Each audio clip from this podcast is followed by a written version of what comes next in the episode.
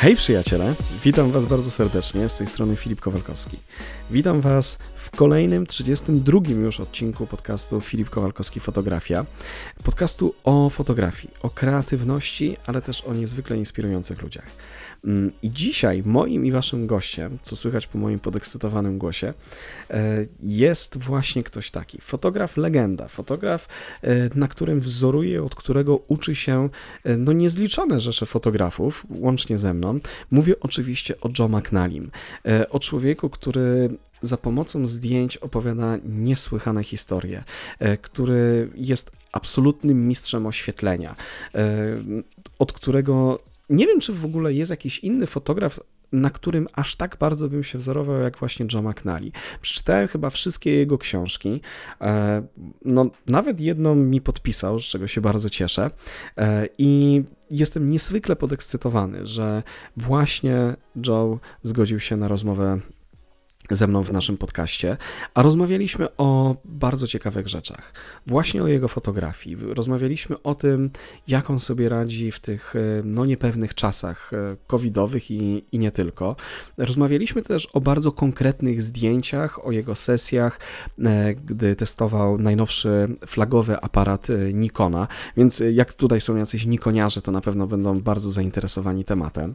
Rozmawialiśmy właśnie o takich wyzwaniach, jak, jak, jak on buduje E, zdjęcia, co jest dla mnie w ogóle mega, mega interesujące, ale też rozmawialiśmy właśnie o jego najnowszej książce, e, która nosi angielski tytuł The Real Deal Field Notes from the Life of a Working Photographer. E, I to jest książka, którą można dostać na Amazonie. A mm, opowiada zresztą Joe w naszym podcaście o tym, e, co, co tam w środku się znajduje. No i to jest tak, jak e, e, mówi tytuł, taki zapis jego mm, pracy, zapis jego, jak, jak podchodzi właśnie do zdjęć, do, do konkretnych jak gdyby przykładów, więc na pewno bardzo interesująca pozycja. No cóż, słuchajcie, co ja będę przedłużał? Zapraszam do wysłuchania naszego spotkania, oczywiście w języku angielskim. Aha, ja nasze spotkanie nagrałem w grudniu, więc nie zdziwcie się, jak e, padnie kilka razy e, jakieś zdanie na temat tego, że życzę mu wszystkiego dobrego w nowym roku, czyli właśnie w tym. No cóż, dobra, to co? Lecimy!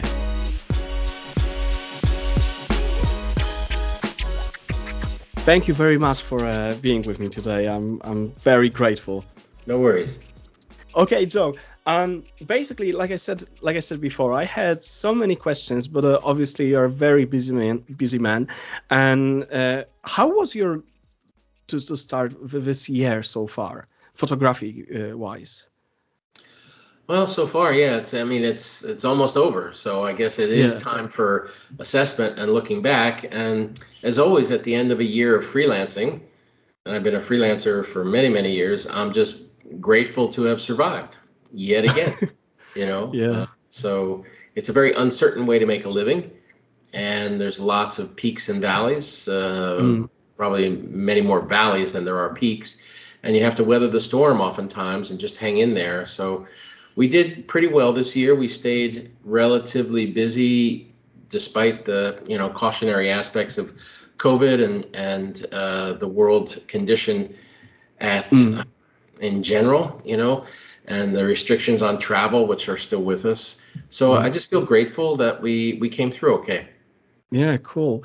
Um, was it like uh, very different this year and the previous years uh, for your work uh, because of COVID uh, in comparison to you know uh, 2018 or 17, for example, or were you as busy as as any other year? No, no, I mean, I, I had scheduled for 2020 an incredibly busy year. Mm. it was very ambitious. There was going to be tons of travel, and that all ended on March 15th.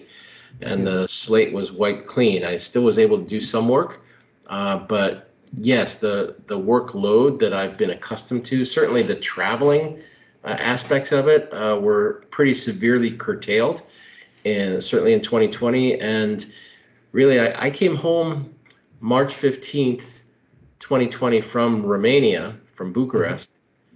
And I didn't get on another plane until I went to the Tokyo Olympics in 21.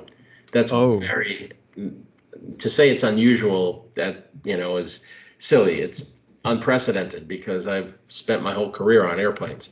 Mm-hmm. So that was the longest time I've been off uh, an airplane since I was in my 20s. Oh my God! So it did hit, hit you hard in, in in that respect. Yep. Yeah. But there were good aspects, you know. Obviously, um, spent a lot of time home with my wife. Uh, mm-hmm. We experimented in the kitchen. I wrote a book. Um, Fantastic. Did some zooming classes, etc. Mm-hmm. You know, and did towards the end of 2020 was actually able to get back into the field and start working a bit again. Yeah. Well, I, I know because I've been following your work for a few years. Well, a decade or so. Uh, and um, I, have noticed that uh, uh, recently you've been uploading and uploading uh, constant stream of, of uh, you, you know a body new body of work and uh, there is are few themes that I like to discuss with you about your work, your recent work especially. Um, basically, with uh, ZZ9, uh, you had some experience with this new camera, and uh, and how was it? How how are your impressions? And is it something that uh, is a is a game changer for you as a photographer, or? Um, yeah, it is a game changer. I think it's a it's a very significant develop in uh, Nikon mirrorless technology. Mm. I've been very happy with the Z6 and Z7. They're incredible bundles of technology in a small form factor, but I was missing the robust quality of a DSLR flagship, mm-hmm. and now I have that in the mirrorless world. Mm-hmm. So to me, this is a very significant camera. Absolutely. Okay, is it because um, I, I, would like to ask you about the this stunning image on on the desert because you uh, you took this image of this racing car with flames and this very striking image. Uh, what was the, the, the biggest challenge uh, while doing this uh, this photo shoot? where to start? yeah, where to start? Uh, making it work. Um, yeah. Controlling the flash and uh, the car and the flames and the smoke and all of that, the camera work, etc. It's it was not an easy shot to do. Uh, first day in the field, uh, I did not do well. We had some technical glitches and some things that just didn't mesh up, mm. and um, yeah, problems, mechanical problems, all that stuff that attends a location shoot. But thankfully, second day on location with the car, it went really, really well. So mm-hmm. I had, you know, I think I just needed that day, that first day on location. It was the first time I had I had taken the Z9 out to on assignment, you know, because mm-hmm. there's prototype cameras and Nikon's very proprietary about those cameras. They're very mm-hmm. valuable. So you don't mm-hmm. actually get a camera until you show up on location. And then when you leave the location, you give the camera back. Ah, okay. So there was no manual with it, I suppose. There's no no no manual manual. Uh, oh well, I had a, a living, breathing manual. I had Atsushi-san, and um, Atsushi is a wonderful guy, great guy to have on location, along with Mike Corrado, both of them from Nikon. Atsushi is a brilliant engineer who was very instrumental in the creation of, creation of the camera, and Mike Corrado is uh, the head of the Nikon Ambassador Program and uh, marketing, etc. And we've been friends for many years. So I had two Nikon personnel with me. So yes, I had walking, talking manuals. Can we can we talk a bit more about this photo shoot because I'm I'm interested in in the nitty gritty aspects of it, like uh, for example the lights and and was the car was the car tethered uh, or pulled behind some other car was it uh, driving on was someone driving it? I mean, could you could you uh, expand on it a bit? Sure. Um, there were scenarios where I was testing autofocus, and at that point, the car is running across the desert and it's going not full speed, it's going maybe 120 to 150 miles an hour. Okay. And we were testing, you know, the autofocus and tracking it with long glass.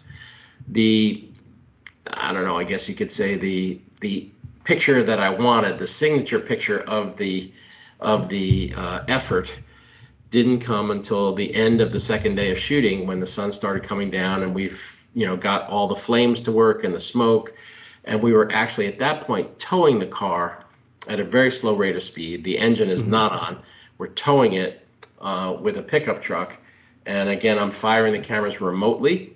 Cameras are mounted to the car, and uh, the sun is coming down. You know, desert sunset and all of that, smoke and flames, lots of stuff to juggle and consider. But the um, the car at that point for the creation of that image is not actually even turned on. Oh, okay. And uh, was it because it would be too difficult to?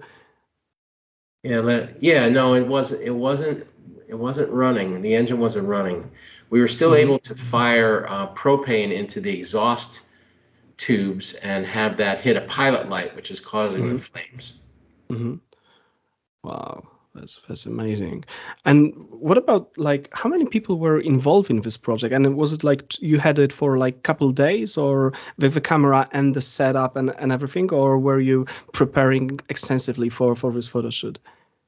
Well, preparation for these things is very extensive and lengthy.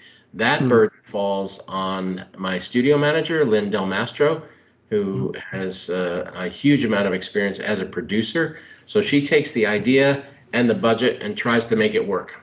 That's okay. essentially what a producer does, and mm-hmm. tells me what the parameters are, what is possible, what is not, um, permits, uh, mm-hmm. insurance, mm-hmm. etc. My email folder from this job alone is over 500 emails, okay. and then worked on producing this straight, solid, really, for about five weeks. And so this is an extremely difficult kind of uh, com- well, complex commercial shoots mm-hmm. are de facto not simple because you have to get mm-hmm. permissions from everybody and mm-hmm. you have to pay money to almost everybody and uh, to gain access permission um, you know and you know create the scenario that you have in your head so it, it's to her credit and the production um, efforts that were made that the shoot actually did come off. Mm-hmm. Then, of course, after all the production is done, so many hours, then it gets turned over to me, you know, and I have a very intense pressure, but for a shorter period of time, because then I'm on location, I have to take all of these disparate elements and make them work. So we were on location in the desert for three days 2 mm-hmm. of which were devoted to the car, and the third day was devoted devoted to a Las Vegas performer slash athlete who worked with us. Mm-hmm. The athletic, the athletic, uh, yeah, yeah. The, the, the uh, I I remember the. Um, some images when he was dancing, jumping around on the, on the desert. Yes, as, as, as I yes. recall. He's a I mean, very very adept performer and an extremely versatile athlete. Yeah. Oh, images are, are stunning, and um, I just wonder are you feeling anxious before before such a photo shoot? Do you feel this pressure, and how, how are you handling it? um, yes, of course. I, I do feel a lot of pressure because you want to succeed. There's a mm-hmm. whole crew out there in the desert that are looking to you to answer all the questions and make everything happen. And uh, they're devoted to you. They work very hard to make sure that your vision is realized.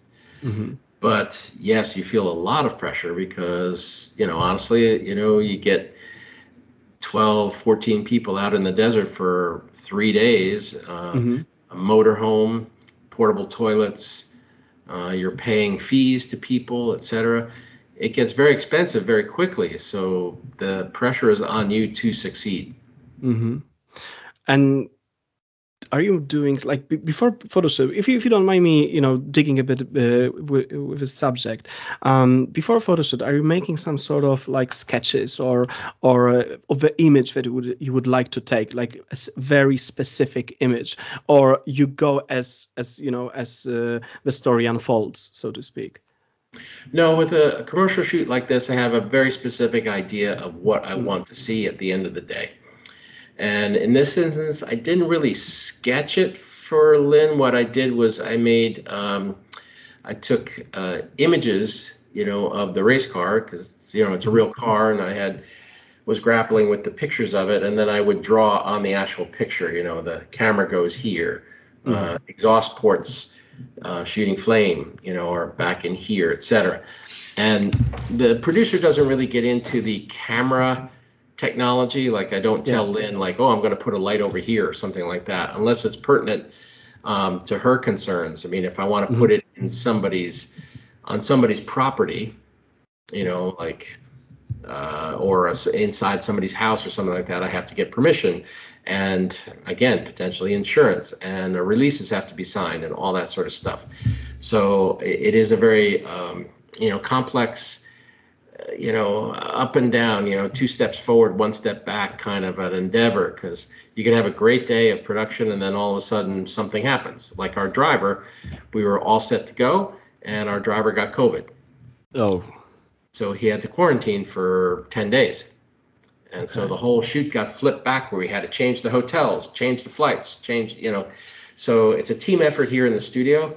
My wife, mm-hmm. Annie Cahill, handles our mm-hmm. social media and uh, she directs all of our traffic out in the world of social media and keeps mm-hmm. us kind of moving forward on that level. Mm-hmm.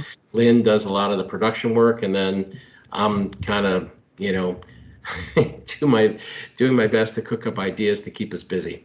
Yeah, uh, that's that's brilliant. I mean, um, there are not many photographers uh, like you who are also, also uh, directors, and you say that you're a free- freelancer. But uh, most of people that I know uh, of, and myself included, uh, I am a one-man band, so to speak, and I see that. Uh, um, at your level, you have to have a good team to to to make make things going. Obviously. Yeah, absolutely. It's, it's, you know, be tough to impossible to do by yourself mm. because you have to you know my job is to stay in touch with clients edit images um, you know just kind of pe- i'm the name on the door so mm-hmm. um, you know but that is an impossible equation really at this level of production and mm-hmm. complexity to just take mm-hmm. all of that onto your shoulders in, in a single singleton fashion you mm. just can't do it and what is what are you doing to like uh, to get rid of this pressure? Or are you doing anything? Like do you go to uh, make a, um, your personal project just after it? Or uh, you know something smaller for yourself? Or you hide in a in a in a in in, in england no I, cottage. you know i come home and curl up into a ball on the floor. And, um, to me it's just part and parcel of being a professional photographer you go from job to job to job, commitment to commitment, etc. And you have to have, you know, people don't talk about it much, but to be a successful professional photographer, there is the element of um, durability mm-hmm. and stamina mm-hmm. uh, because it is very draining and mm-hmm. physically occasionally daunting. Mm-hmm. Uh, schedule is tough, you know, pressure is high, uh, attention to detail you know, returning your emails and making sure that you're communicating with people in a timely fashion who might be trying to reach out to you. You you can't just blow things off. You have to have I don't know, it's nearly a constant presence. And you have to be up and running. The potential client that wants to hire you next doesn't care that you're on location and just screaming busy right now. Mm-hmm. Mm-hmm. They want answers. Mm-hmm. So we, again, as a team, we try to make that juggle happen. Mm. So it's, it's not just juggling with, with five balls of photography, like you, you know the, the ideas, the concepts, the, the creative aspects, but also uh, doing the business side with with uh, other people, constantly thinking and working. Uh, it's it must be really draining for you, I can imagine. Yeah, it is. It is. I mean, it's a it's a wonderful challenge. Yeah. yeah. And uh, speaking of which, you might hear in the background, my studio manager, Lynn, just came in. So, yeah, I mean, it, you have to, this is not an easy thing to do. You hmm. have mm. to really love it, or it's just not worth it. Mm. Okay, yeah, absolutely. Um, speaking of loving uh, photography, because um, I've got a, I've got some other other questions about uh, which images pushed you to the to your limits and maybe are there any images that uh, uh, you wish you could do like uh, ages ago and now you have uh, the the not skills but um, equipment and and uh, talents uh, to to pursue sure absolutely. Yeah. I mean, I mean, this um, Z9 shoot really pushed me. Mm-hmm. You know, mm-hmm. flaming car in the desert. Mm-hmm. Uh, I also did a, a, a, set not too long ago, three years ago, I don't know, four years ago. I was one of four photographers asked to introduce the Nikon D850, and I wrote a treatment that involved basically lighting and staging an entire museum. And they came back and said yes. And so that was up there. Uh, crew was mm-hmm. about between 30 and 40. Mm-hmm. And I had to fly to um, uh, Budapest, and we spent an entire week uh, working, staging, lighting, uh, casting, uh, you know, for a shot that ultimately uh, got a, a fair amount of play and was received well. Is that the image with falling statue and dancing woman? Yes, is that, yes. is that the one? And uh, how many lights did you use to to lit the, this uh, scenery, if you, if you can recall? Or or well, it or yeah. I mean, there was a small spattering of speed lights up front for mm-hmm. little accent lights, etc. Mm-hmm. The bulk of the lights were big flash, and we probably used, I think, about 10 2400 watt second Profotos oh. and then another eight uh, in the style of pack, 1,000 watt seconds either. Could be B4s. There might be different nomenclature in Europe. I'm not sure. But mm-hmm. uh, yes, so we probably used um, about 30 pa- power packs and heads. Oh my God. This was quite a production. to, to, man, to manage this. I mean, because you know, when I was uh, reading your books, uh, when I was starting with photography, which was like 12 years ago, yes, and you were writing about using speed lights and you know building up the uh, the scenery, starting from one flash here, the other over there, adding some gels and, and stuff like that. And I noticed that re- uh, for quite a few years you've been uh, switching, sort of, if I if I am if I am correct, towards the uh, more powerful uh, flashes. And is it is it better for you? Is it more um, I don't know. Um, convenient to use uh, high higher uh, powered strobes than than flashes? For yes your, for no. yeah, uh, so, yeah, you know uh, it really depends on the job. You know if i can get away with speed lights for like a small portrait or something like that mm-hmm. i'm more than happy. Um, but oftentimes the scale of a job brings it to a place where you have to supply more light than a hot shoe based flash will give you Mm. So I have done uh, a lot of work over the last several years with Profoto, and mm-hmm. that's a it's a wonderful system. Yeah. And the uh, Nikon Speedlights partner it extremely well, so no problems there at all. I did, you know, have um, a little bobble, you know, or Nikon did because they had a terrible thing occur. The um, um, the factory where the little transmitters were made flooded I think oh. I'm getting that right. Don't hold me to this, but there was a a shutdown of the factory due to a natural disaster. Let me put it that way. Mm-hmm. And so for a while, you know, the transmitters were hard to find. So without the transmitter, you can't really work the system. Mm-hmm. So in lieu of that, during that time period, I, you know, uh, out of practicality, I started using bigger flash.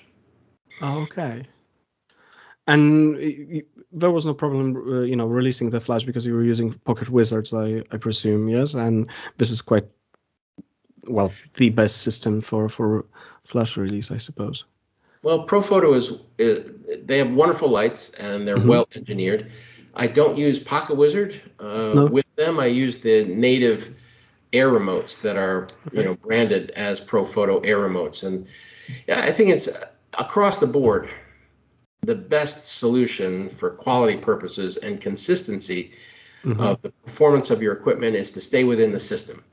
So, mm-hmm. in other words, if you're shooting uh, Nikon, don't buy uh, an off-brand lens. Yeah. Um, you know, if you're going to use a third-party speedlight system, Godox or something like that, just uh, be aware that the performance level of those flashes will not be as quite as sensitive or acute potentially as mm-hmm. the flashes that are native to a system. And yeah. I'm not talking just Nikon here, Canon, Sony. You know, uh, you you uh, to the best of your ability, budgetarily and in terms of uh, wringing the most out of your equipment or getting the maximum performance from it, I try to stay within the system. Mm-hmm. Are you uh, speaking of lights and, and, and staying with system or maybe mixing it? Are, that was my another question. Uh, are you mixing lights like LED lights uh, with with strobes uh, for your images, or is that something that you don't want to you know uh, do really? No, I mean um, LEDs are, are wonderful. They stay cool. They run forever. Um, the hard part about LEDs is that if you're if you're in a situation where the ambient light level is bright and you're fighting that off, you can you need a big LED or you know, mm-hmm. or it's just not possible. So mm-hmm. flash, you know, you take a little battery operated flash like an SB5000, four AA mm-hmm. batteries, and pow, you can get F16 out of it. And mm-hmm. you know, depending on how you use it. Sure. You know, so you've got this ability to um, dominate the light pattern that you're encountering potentially with just some small yeah. intuitive flashes. So I tend to still stay mostly in the realm of flash. Mm-hmm. Okay, because I, uh, me myself, I was I was thinking about mixing it, it a bit, but uh, as you said, there they may be an issue when the ambience is is just way too uh, too visible, and and the LEDs will, will not just cut it basically. So True. that's that's that's interesting. But they do offer a lot, like you said, you know, the the uh, range of color, the, the uh, all the all the other. You don't have to use gels because you have uh, RGB LEDs, uh, so it's quite quite interesting. Um, yeah. Uh, you said uh, earlier that uh, you were during this year, during the, the second year of this pandemic, you were working on your book, um, the real deal. If, if I remember, it's is it. Uh, completed now? Yeah. It it is. Uh, it's actually printed, and uh, the bulk of the books are bobbing around on a freighter in the Pacific somewhere.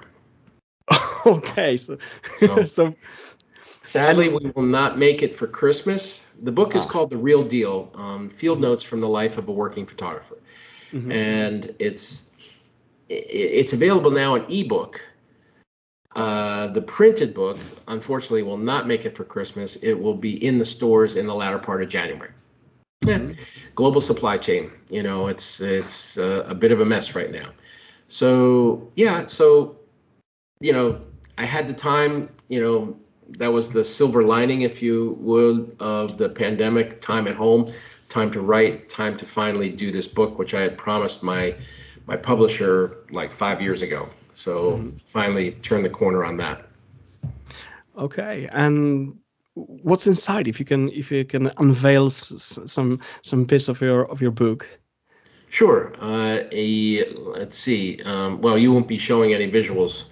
no, no, no, of course. It's just a podcast. So um, the theme of the book um, is is pretty much encapsulated in the title. It's field notes, you know, mm-hmm. from uh, the life of a working photographer, and that's very specifically. I use the term working photographer, not professional photographer, because the term professional photographer has gotten a little stretchy. If you mm-hmm. know what I'm saying, you know, a lot of people lay claim to the turf of being a professional photographer who might not have any business claiming such you know? Mm-hmm. so one of the things i've done for with a camera in my hands for all these years is work. I've uh, made my living with a camera nothing else you know? So uh, that is i think a significant aspect of the title.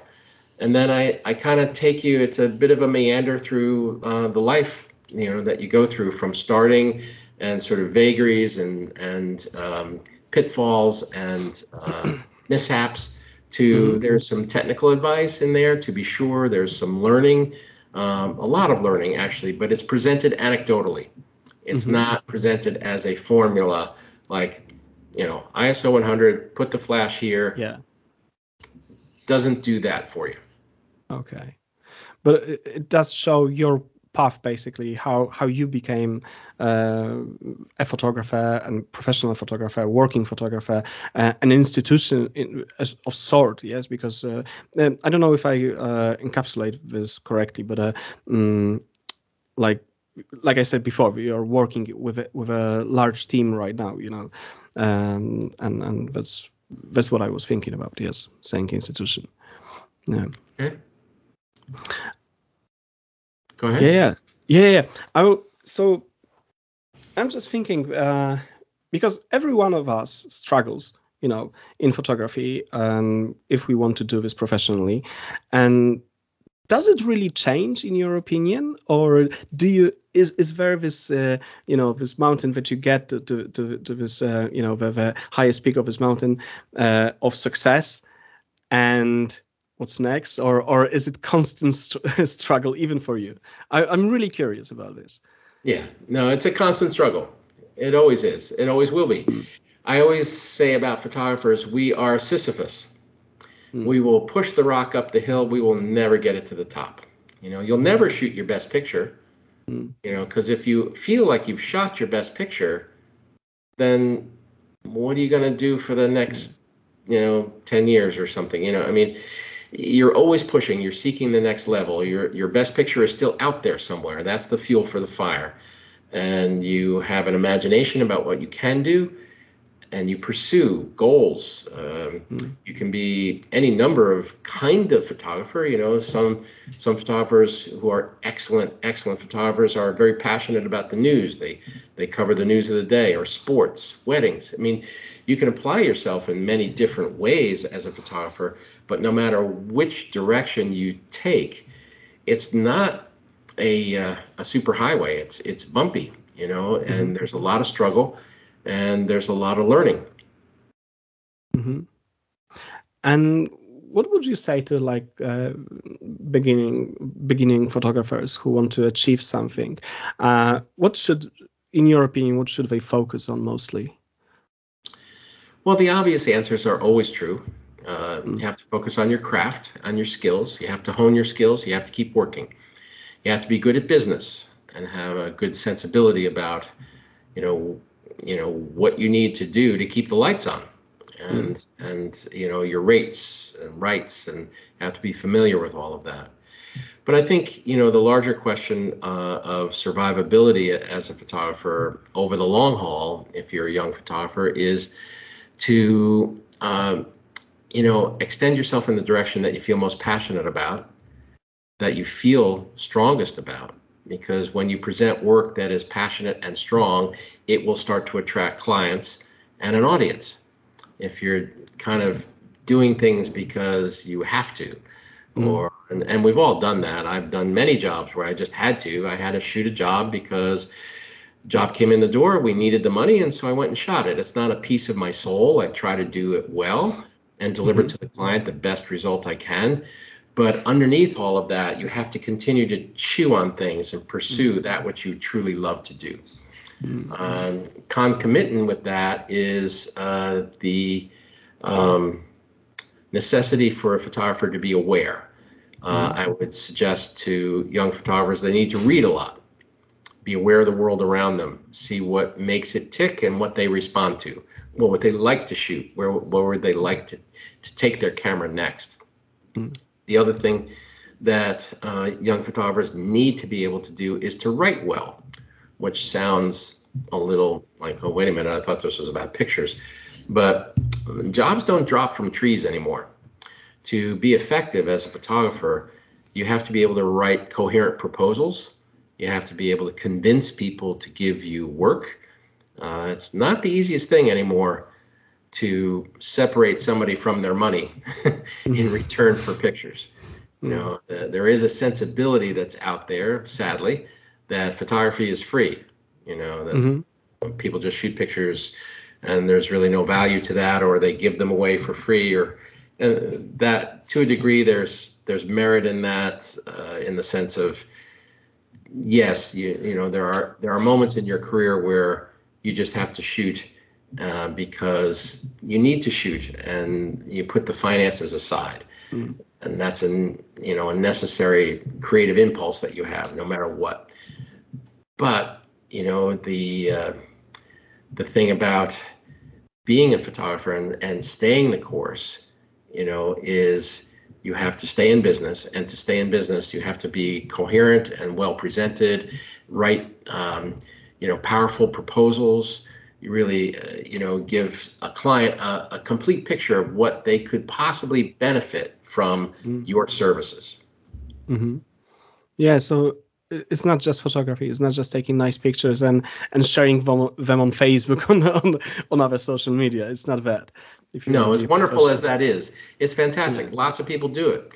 Uh, there's amateur photographers are out there everywhere, just passionately pursuing, mm-hmm. and I love that work. It's fantastic. Mm-hmm. But if you make the leap across that boundary and say, no, I'm no longer an amateur. I'm a pro. I'm going to make my living at this. Mm. That makes the equation more complex.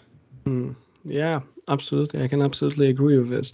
Um, and what about speaking about passion? Because you, you did say about uh, pursuing what you love in, in photography. What what makes you you know uh, warm inside when you when you take photos? What what what what makes you passionate about about photography? And what subjects make you most passionate about?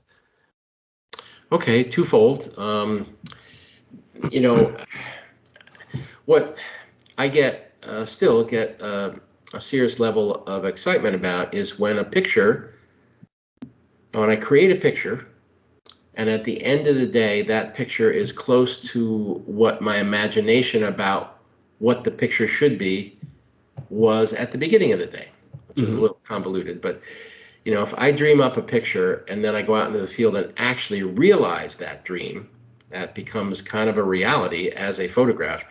That's still a very cool feeling mm-hmm. because I have a pretty ambitious visual imagination and I've really tried a lot of different things and failed many times.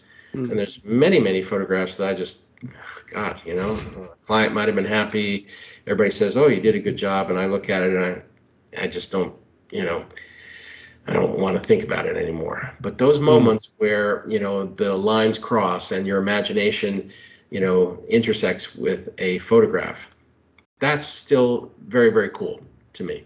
Mm-hmm. In terms of uh, specific subject matter, I have pursued and still do uh, uh, dance photography, ballet in uh, specifically, uh, mm-hmm. because I really kind of fell in love with ballet as an art form for many different reasons. You know, I love mm-hmm. to watch dancers, but I also appreciate dancers because they work extremely hard and they're pursuing perfection and it's very rigorous the training the years the again there's a lot about a dancer that's similar to a photographer and that you know you're always seeking another level and and you um, have to have this viability and this stamina to just keep going mm-hmm. so i have a lot of respect for dancers and i love mm-hmm. to work with them because they're very creative people in and uh, within themselves and so physically you can talk to a dancer and they can they get it right? You give the dancer a piece of your imagination and they can oftentimes really physicalize that in front of your lens. So i mm-hmm. really appreciate that skill. Mm, it's amazing. And what makes you most like scared when you when you when you pick up the camera? Failure. And how do you define failure? the ongoing what, ghost of failure always yeah. following you around so it's basically you have to grind your way through a photo shoot, uh, if I understand this correctly, to overcome this uh, this uh, monster of this demon of, of failure, or or am I wrong a bit? Uh, no, I, it's uh, perhaps a little dramatic in the sense that um, you know I don't have this this specter, you know, this mm. uh, hanging over me at camera. Photography to me has always been joyous. You know and uh, and when i run a set i make it as convivial and uh, polite and welcoming as i possibly can mm-hmm. i treat mm-hmm. uh, the crew and the subjects and the clients as you know friends colleagues um, with an open mind and an open heart and we try to make any endeavor out there in the field where we're kind of all in it together mm-hmm. as convivial a place as it possibly can be. So, uh, so I, I don't want to conjure an image where I'm just kind of morose or brooding behind yeah. the camera. I'm not. Even when things don't go well, uh, again, I always say, no matter what happens, you have to project confidence as a mm-hmm. photographer because everybody takes their cue from you. So mm-hmm. even if things are not going well at all, you have to project confidence and enthusiasm for the project at hand, be willing to redirect, find a new way to express the energy, find a different path, start over again, yeah. whatever it might be. So uh, that's very, very important to uh, run a an operation or a location yeah. situation in a way that everybody leaves feeling good about what just transpired. Mm, absolutely, and things go wrong, as uh, as you said uh, earlier. They always do. They always do. I had this situation. Oh, today actually, when uh, my flashes didn't go off, and suddenly they just started behaving erratically, and I was like, "Oh God, what to do?" But I had to compose myself and and deliver the the, the images. So absolutely, I hundred percent. Uh, uh understand what, what you're, where you're coming from with this. Um, I know that you are very busy and you graciously uh, have some few more minutes, maybe yes, for our convers- conversation. Yeah, couple, yes, couple yeah. Questions. Sure, sure. Okay, cool. Um, I was just thinking about the, uh, next year because uh, this year, like you said, is uh, like we said, is uh, uh, closing is going to an end. And what are your plans for 2022? Survive Big- again. um, as a freelancer, you have to get very, very comfortable with a level of uncertainty. Mm. Like, I don't know where my jobs are going to come from next year. We have a few things on the schedule, which is okay. good sign. Uh, but the overall run of the year can't predict. I don't have a crystal ball. I oh, okay. I feel good about our position right now. We're ending the year strongly, and we'll start off in a good spot, and then we go from there. But I have no specific, um, like this past year, I mean, for the last two years, really, the Olympics was a huge element for us. I was working with Zuma Press, and I um, went to Japan in early 2020, and I spent oof, almost a month there documenting uh, Tokyo as a preamble to the games, mm-hmm. anticipating the games which never happened in 2020. So had a folder tense, did not go back to Japan until these games. So in 20 as 21 dawned, I still had the Olympics sort of looming as like the big job of the year. I don't have that for next year. Mm-hmm.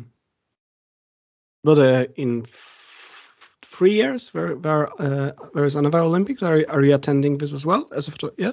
24 in? Paris. Yeah, I hope to. Par- okay. I hope to.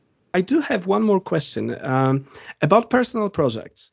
Uh, have you got any any in mind, or are you doing anything f- just for yourself, just for your pleasure, just for yourself?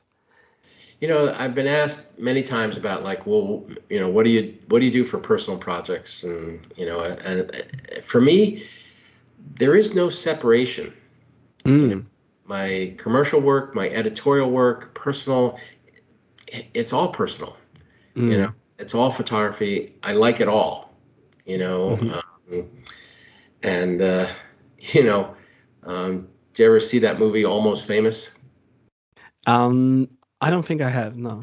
Young journalist pursuing a rock and roll star and goes through many tribulations and yeah. never actually gets an interview until the very end of the movie and finally has him cornered and they've come to an agreement and a friendship and an understanding. And so he pulls out his microphone. He's a young kid. He's like a teenager who got caught up in, you know, writing the story for Rolling Stone and they didn't know how young he was and whole series of things. It's a good, it's a very good, worthwhile movie. But, you know, he finally gets the rock star and he puts the microphone in front of him and he says, so, all right, here we go. What do you like about rock and roll? and the uh, musician looks back at him and goes, First of all, everything. Yeah. So that is true for me. I mean, despite the certain daunting things that occur in the business aspects of photography, I like time behind the camera. And uh, I've never been a specialist in the sense that I only do this or only do that. I'm a generalist.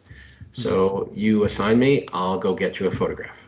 And I enjoy the whole aspect of that from piecing together a job to seeing it through shooting the pictures and then going on to the next thing it's mm-hmm. it unfolds you know and it's not as I say, it's not a straight line career. It's it's very bumpy and windy and surprises everywhere. Some of them not particularly great, but mm-hmm. through it all, if you really love doing this, you know, you'll sustain. Mm. Beautiful. Uh, Joe, thank you very much for this You're conversation. I to by było na tyle. To był e, pierwszy odcinek drugiej serii podcastu Filip Kowalkowski Fotografia. Moim i waszym gościem był e, człowiek legenda, mistrz oświetlenia, niezastąpiony Joe McNally. E, mam nadzieję, że ten odcinek Wam się podobał. Jeśli tak, koniecznie dajcie mi znać w komentarzu. E, są one dla mnie szalenie ważne, bo dzięki nim też wiem, e, co mogę dalej robić. Zachęcam do subskrybowania i zapisywania się do mojego newslettera na stronie internetowej. Moje zdjęcia też możecie zobaczyć na Instagramie, wpisując po prostu Filip Kowalkowski, czy na mediach społecznościowych, takich jak chociażby Facebook. Mam tam też fanpage'a, na którym też znajdują się informacje informacje o mojej fotografii, o podcaście, o e, też szkoleniach i warsztatach, które e, robię, więc tutaj taka moja wtyczka bezczelna. E, Joe McNally, jego stronę internetową wystarczy, że wpiszecie w jakąkolwiek wyszukiwarkę i zobaczycie zdjęcia, jeśli wcześniej nie znaliście jego pracy, czy też na jego mediach społecznościowych i od razu Wam się wyświetli jego, jego strona, ale też w opisie odcinka podcastu są wszystkie linki do jego prac. No dobra, no chyba nie muszę przedstawiać zresztą e, nikomu Joe McNellego. W każdym razie e, pięknie dziękuję za to, że e, wysłuchaliście tego odcinka. E, a ja zapraszam, już zachęcam do wysłuchania kolejnego, który będzie za dwa tygodnie. Pa pa! Hej!